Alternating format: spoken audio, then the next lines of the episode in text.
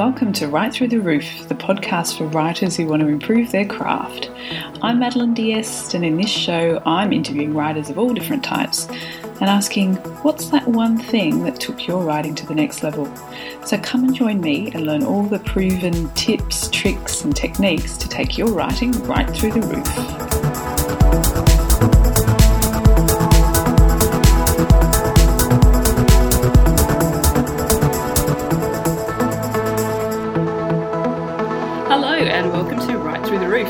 I'm speaking with Alex Harrow. Hi, Alex, how's it going? Hi, how are you? Very well, thank you. Great. Let- good. All right, let's start off with a little introduction about Alex. So, Alex is a genderqueer, pansexual, and demisexual author of science fiction and fantasy, writing queerness with a chance of explosions. Originally from Germany, Alex now lives in Utah, and their debut science fiction novel, Empire of Light, is out on the 25th of February 2019. So exciting. Yeah. I'm super stoked. I saw the cover reveal on Twitter the other day. Lovely. Lots of purple. Yes, yeah. It's like my cover artist uh, saw my hair and decided, hey, let's go with it. I'm, I'm so here for that. Thanks, Natasha. That's the first book cover that I that I know of that's been inspired by the author's hair. I have no idea if it was. I need to chat with her and see if, if it actually was, or she just decided, hey, this is a great color scheme. Let's go with it. Maybe it was coincidental, but I think you should Yeah. own it. Oh, yeah. It's like totally, hey, I, I told my wife I'm going to dye my hair the same colors. So, cool. All right, a few quick questions to get limbered up, but it, it sounds as though we don't really need it. But anyway, a few short, sharp questions just to start off with. So Sure. Here's the old chestnut. Are you a plotter or a pantser?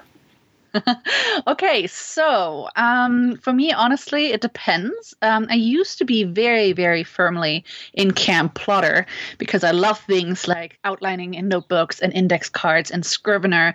But I also realized, yeah, I I eventually realized, hey, um, I kind of have this secret closet pantser in me that decides, hey, while I'm brushing my teeth, wouldn't it be cool if let's do this thing? And uh, so at some point, I was like, hmm, maybe I'm something in between. So um, I think I can summarize the best it the best with uh, Victoria Schwab's uh, words, who said she's a dot connector, and I'm like, oh, I like this. So I'm a dot connector. I like to uh, know where I'm going with a with a story. I like to really uh, get some character work uh, done before I start writing, and I need to know the ending, or I'll just wander aimlessly, and this thing never ends.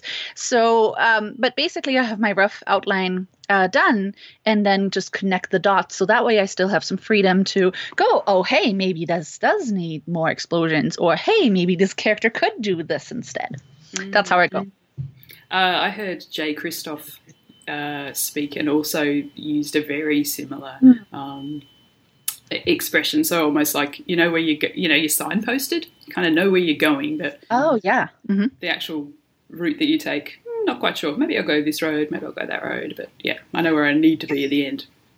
I feel like it's the best of both worlds, really, um, because I feel like as a writer, you are definitely much faster when you're a plotter. So the the more tightly I have something plotted, the faster I get. However, uh, I think a lot of the motivation, the flow, keeps going by allowing yourself to deviate from that, and that's honestly something personality-wise that I had to allow myself to do, not just be this this chronic planner, but also add some spontaneity to it. Mm, yep, absolutely understand that. so do you write every day? Um, so uh, this is a tricky question because I try to, um, and I mean, this is how we first met, right? With the um, the monthly writing challenges, where you try to write 500 words a day or edit for an hour. So I try to do that. Um, however, I also noticed, uh, and I don't remember who told me this, but that not all writing happens while at the keyboard, while sitting in my chair in my writing nook and going at it. So I tend to um, consider writing also things like reading other people's books, re- refilling my creative well. I write a lot when I go for walks or uh, clean the house or do like random tasks. So um, in that way, I would consider myself a daily writer. Um, however, as deadlines come up and things happen, um, I definitely like kind of become a daily writer by uh, not not so much choice as in um, I have to. mm-hmm. uh, yeah, so I kind of like try to strike that balance though to uh, not get super down on myself when I'm not writing every day. Mm-hmm. Um, I have a friend of mine who um, David R. Slayton who introduced me to the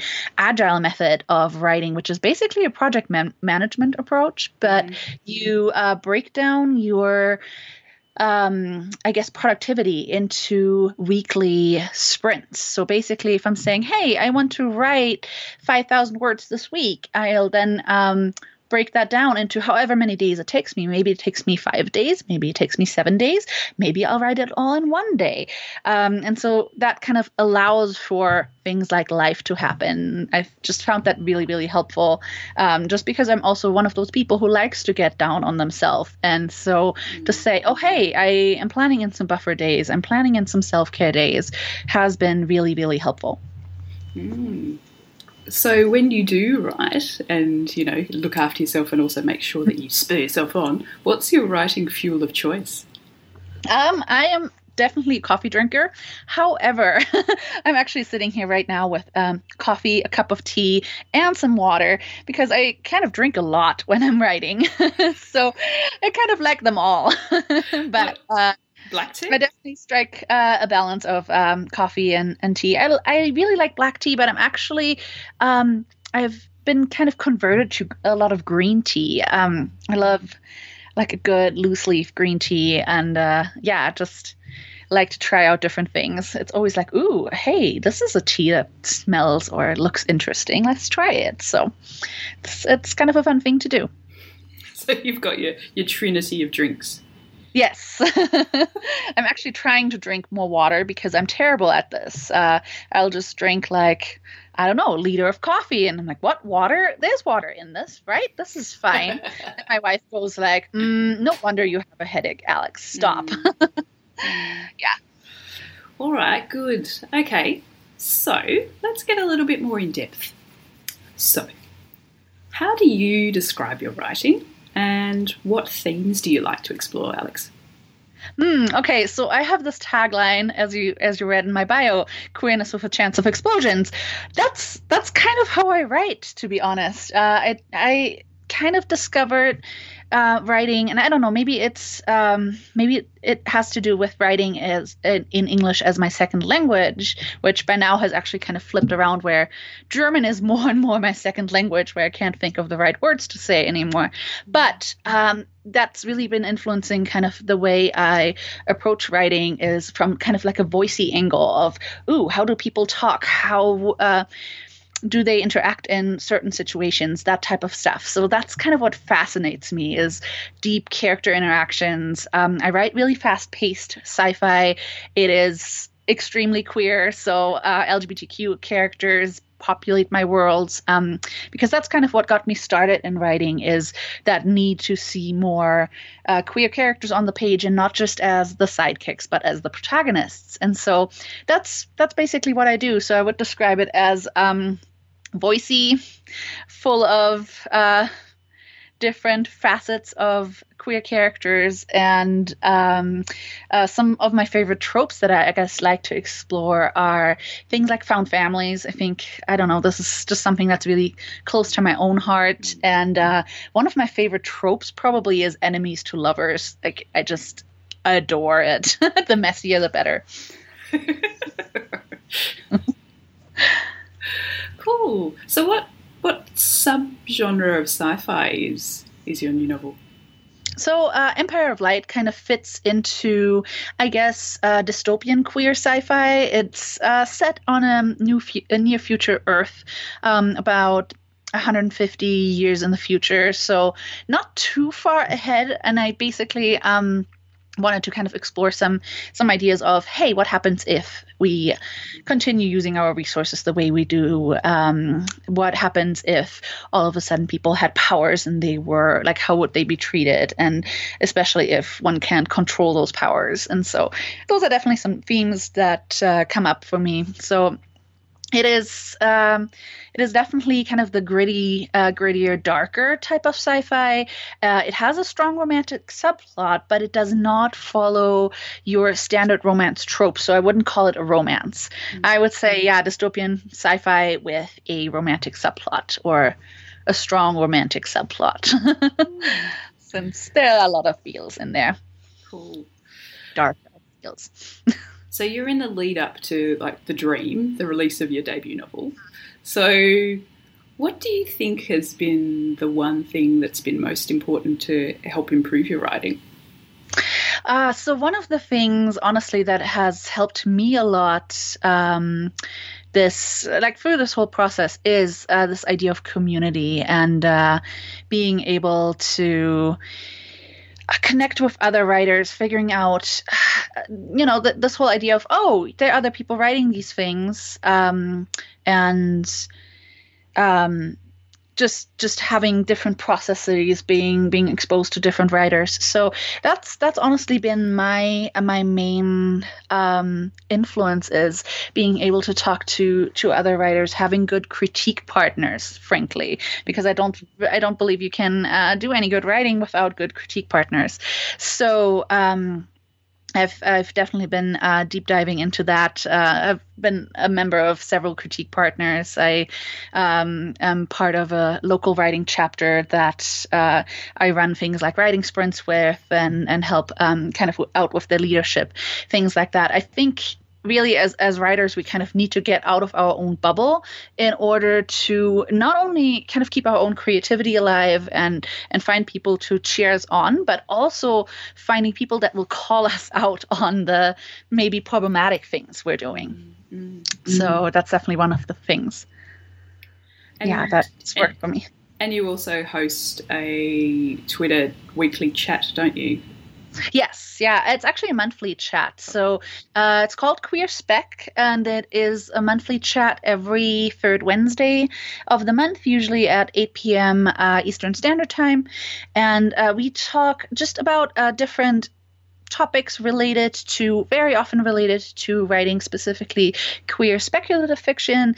Uh, sometimes we do things like yesterday we talked about writing advice because I decided, hey, 2019, um, I feel like we, we very often talk about.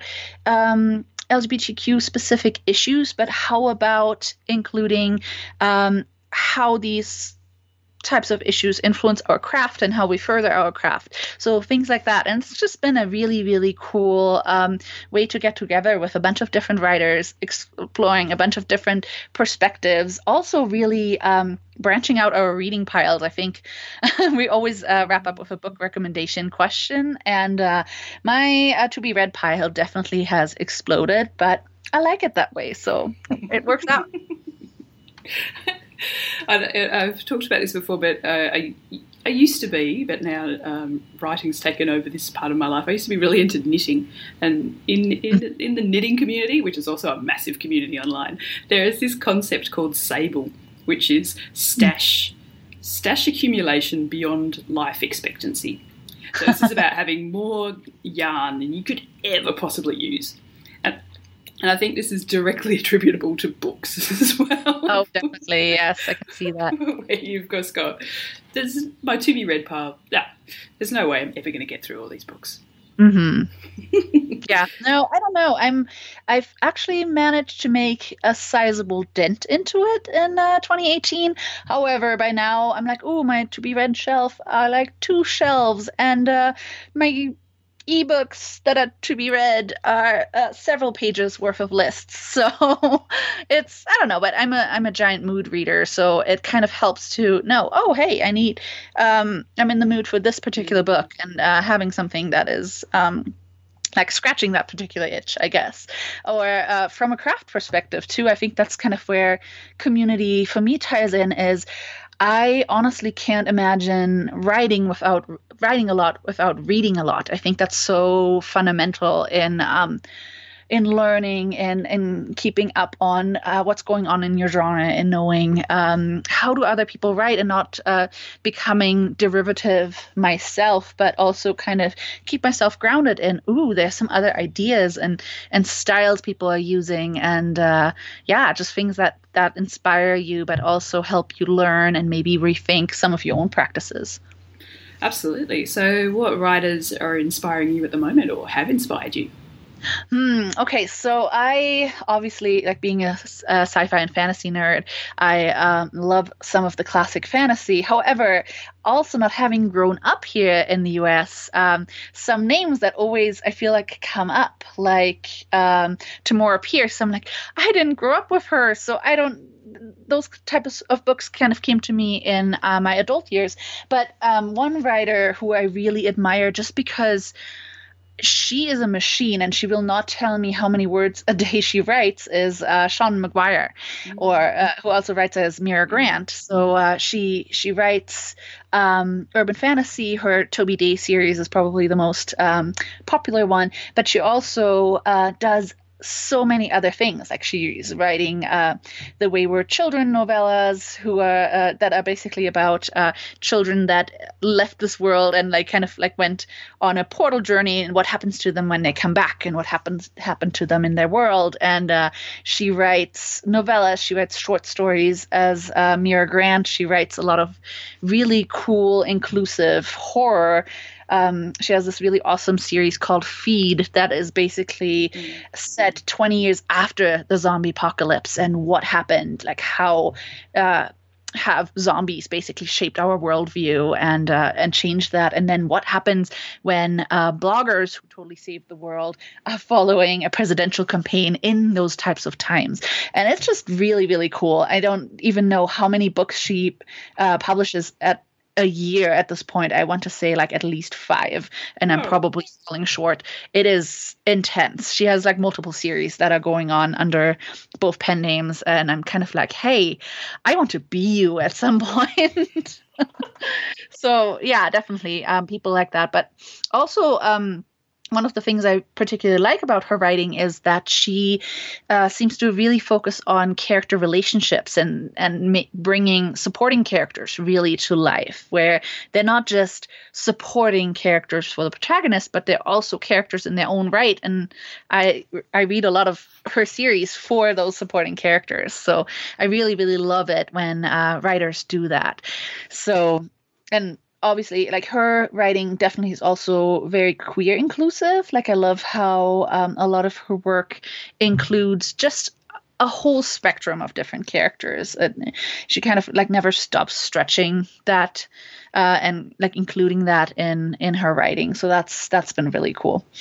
Um yeah, I think other writers that I, that I really love in the um, in the queer community, um, a lot of my queer spec people, honestly, um, I'm always like, "Hey, I learned so much from you people." I mean, um, yeah, I, I think I've I've learned so much from from writers like Xan West and uh, and RoAnna Sylver, who just write incredibly uh, inclusively and just kind of with an eye on like away from queer pain and really just portraying hey these are these are people in these in these types of situations. Mm-hmm. uh RoAnna Sylver's Chameleon Moon series uh, was one of my first series where I was like oh wow there are non-binary characters in this. This is amazing. Uh and and you know um uh, characters that are on on the asexual spectrum and all of that. It was kind of like my my first introduction to that type of inclusive writing. And i was like oh, more please. Yes like we need to have more of this. Uh, and i want to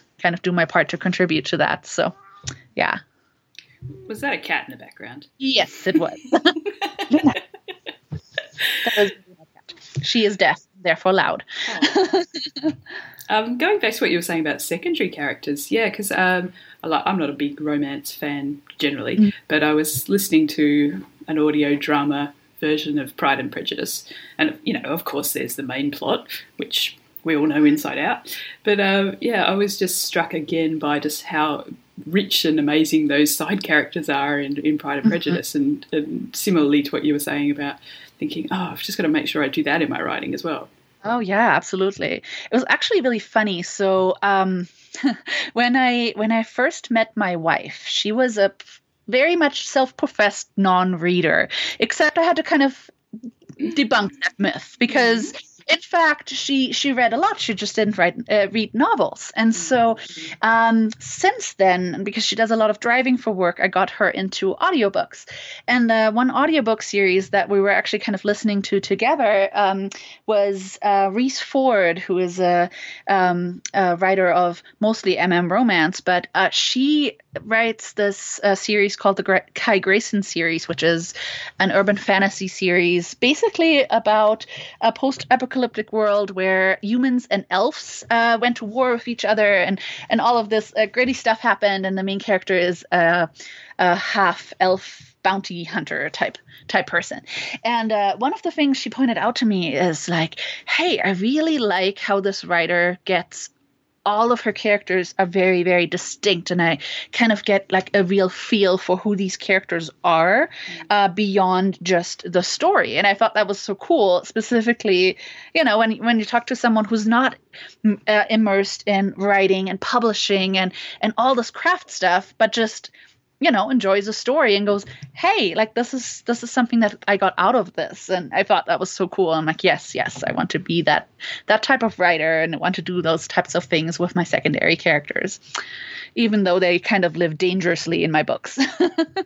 This, is, this is going to go completely off topic for a second here but um, it's, it's kind of what you're going on about there but uh, is is I've been kind of thinking about how do we how do we as writers get more in touch with those readers. Mm-hmm. So those readers, like you said about your wife, who are who are not writers, so yeah.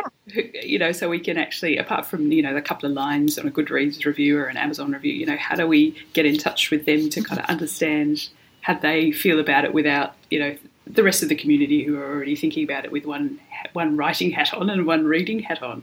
It's it's yeah. something I'm struggling with.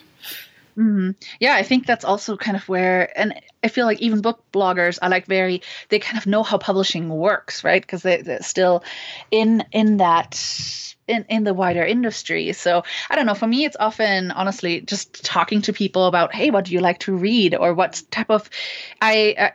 as a teacher, I work with students who will tell me, "Oh, I don't like to read." I'm like, "Okay, um, I'm not going to ask you what books you like then tell me what types of stories you like. What do you like? Mm. What what keeps you binge watching that show on Netflix, or what keeps you, you know, what keeps you up late at night thinking? Mm. so uh, sometimes sometimes it's that. Uh, I think as as writers, we kind of need to keep that in mind that it's really about the story in the end, like whatever form that takes. there are just so many out there. Mm, absolutely. Cool. So let's talk a little bit more about Empire of Light, seeing it's your debut novel and, you know, very, very exciting. So we talked a little bit about what inspired it, but can you talk a bit more about how that how that came about and whether you were trying anything different? Yeah. Uh, okay. So I my road to publication definitely was kind of it going in in serpentines and and crazy um, curves and all of that. Um, having gone like through an agent and having written through um, like I basically kind of squeezed in writing whenever I could. When I when I first started writing uh, this book, it was kind of out of spite, honestly, because I. Uh, saw LGBTQ characters, but never in never really in the protagonist role or if in the protagonist role very often in a tragic protagonist role where stories were very much about queer pain and not so much about oh hey here's uh, cool shenanigans that are going on and the characters happen to be queer. Mm-hmm. so uh, that was something that that really kind of motivated me was uh, discovering some of these books and diving into specifically fantasy and sci-fi with queer characters. And i'm like oh, give me more of this. I want to read like so much more like this. And uh, decided hey the best way to do this is write it. And um, it was kind of around the same time that I discovered things like really voicey books, like Scott Lynch's Lies of Locke Lamora, or uh, Sarah Monette was a was another writer that I uh, read at the time, and and Elizabeth Bear, who both write uh, queer sci-fi and fantasy and so it uh, kind of really all clicked into place for me like oh i want to kind of like do something in this vein but also kind of spin it in a in a sort of pulpy sci-fi way that still uh, explores some really really hard themes like i kind of feel like Empire of Light does a lot of these things where it might also piss a lot of people off who are like, oh, I'm going into this with these expectations. And I'm like, yeah, let me mess with this a little bit. Sorry. like, I don't want to be George R. R. Martin who kills off everyone, but there are definitely some things that I was like, ooh, I want to twist this and subvert this and uh, explore some of these uh, these types of layers. And uh, really, as I was editing it, um, it just got queerer and queerer, and that was great. cool. All right. So I'm sure you're very busy with all your promotions and getting the last minute things done. So I'll start to wrap up. But firstly, so Empire of Light is coming out. But What are you working on right now? So right now, yeah, again, like being a debut author and trying to not freak out about it, I'm actually trying to do multiple things at once. So um, I am actually going to be in an um, anthology full of um, stories featuring trans and non-binary characters written by trans and non-binary creators. Uh, it's called Behind the Sun Above the Moon, and it comes out in early 2020. And so I'm working on a story for that. That might be kind of a Full Metal Alchemist in space type of spin. uh, featuring a non-binary main character because I was like, hey, I want to explore um, space magic and and uh, non-binary main characters and uh, just like a complete lack of gender binaries. So that's what I'm currently um, working on, as well as uh, I'm also revising and uh, getting ready for submission um, an alternate history fantasy that is basically uh, a queer Agent Carter set in 1946 Dresden, um, and it kind of like plays with this concept of, okay, so we're in an alternate history um, post World War II Germany, um, and obviously like all of this has happened but what if also people could activate powers through trauma?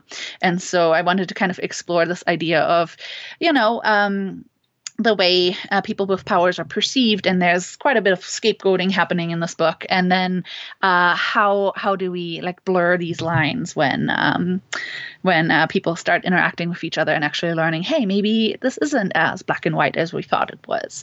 So that's that's kind of what I'm currently fiddling, fiddling with, as uh, well as um, getting into drafting Empire of Light 2 because I'm trying to turn that into a series. So that book has been outlined in my head for way too long and partially written, and so now I'm um, working on that first draft as well. Mm. Just going back to your your work in progress. That that must be really mm-hmm. interesting as a as a German American for yeah. being, being set in that in 1946. That's a really mm-hmm. interesting exploration for you to do personally yeah it's definitely it definitely brings up a lot of tough issues mm. i also uh, realized um, working on this with my critique partners and my crit- critique group there's a lot that people don't know mm. about uh, specifically post world war ii germany specifically what happened in dresden mm. uh, which is where this book is set so uh, there are just a lot of historical snippets that i kind of kind of spice in however i also kind of take care to make it clear that this is not uh, it, it is not historical fiction, meaning I'm not entirely true to history. There definitely are. It's kind of like again like i kind of pitch it as queer agent carter because marvel kind of did this this thing right? Where they established agent carter as a character in the 40s um, and used a lot of the social politics and and the society of the time but also twisted it up where they're supervillains and and matter that that didn't actually exist. So it's definitely a bit of a twisty alternate history fantasy Cool. Well, we'll look forward to seeing that when it comes out. Yeah, soon. yeah super excited to get that out into the world. Cool. All right. So, if people want to find out more about you and your work, where's the best place to find you online? Yeah, so my website is uh, alexharrow.com. Um, it's A L E X H A R R O W.com. Um, that also has all of my social media handles. Pretty much um, on Twitter is probably where I'm the most active. um, you just find me at, at Alex Harrow SFF, as in science fiction and fantasy. uh, that's also my handle on everything else. So uh, Instagram, Facebook, um, yeah, those those three are probably my main ones. Uh, and then I also do kind of a weekly interview series with uh, specifically queer writers that I'm trying to highlight, uh, called "Queering Up Your Bookshelf." That actually uh, comes out every Wednesday, and I'm pretty much um, full of 2019 posts. So uh, that's something that's also on my website. Excellent. Well, thank you so much, Alex, for sparing the time. It's been really, really interesting. Yeah, thank you so much for having me. This was a ton of fun.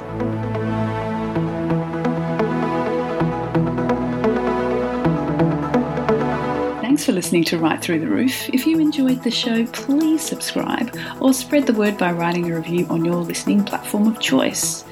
And if you'd like to get in contact with me, please go to madeleinedeste.com or madeleine underscore ds on Twitter, no apostrophes. You can find the show notes for this episode on madeleinedeste.com under the Right Through the Roof tab. And until next time, what are you going to do to improve your writing this week?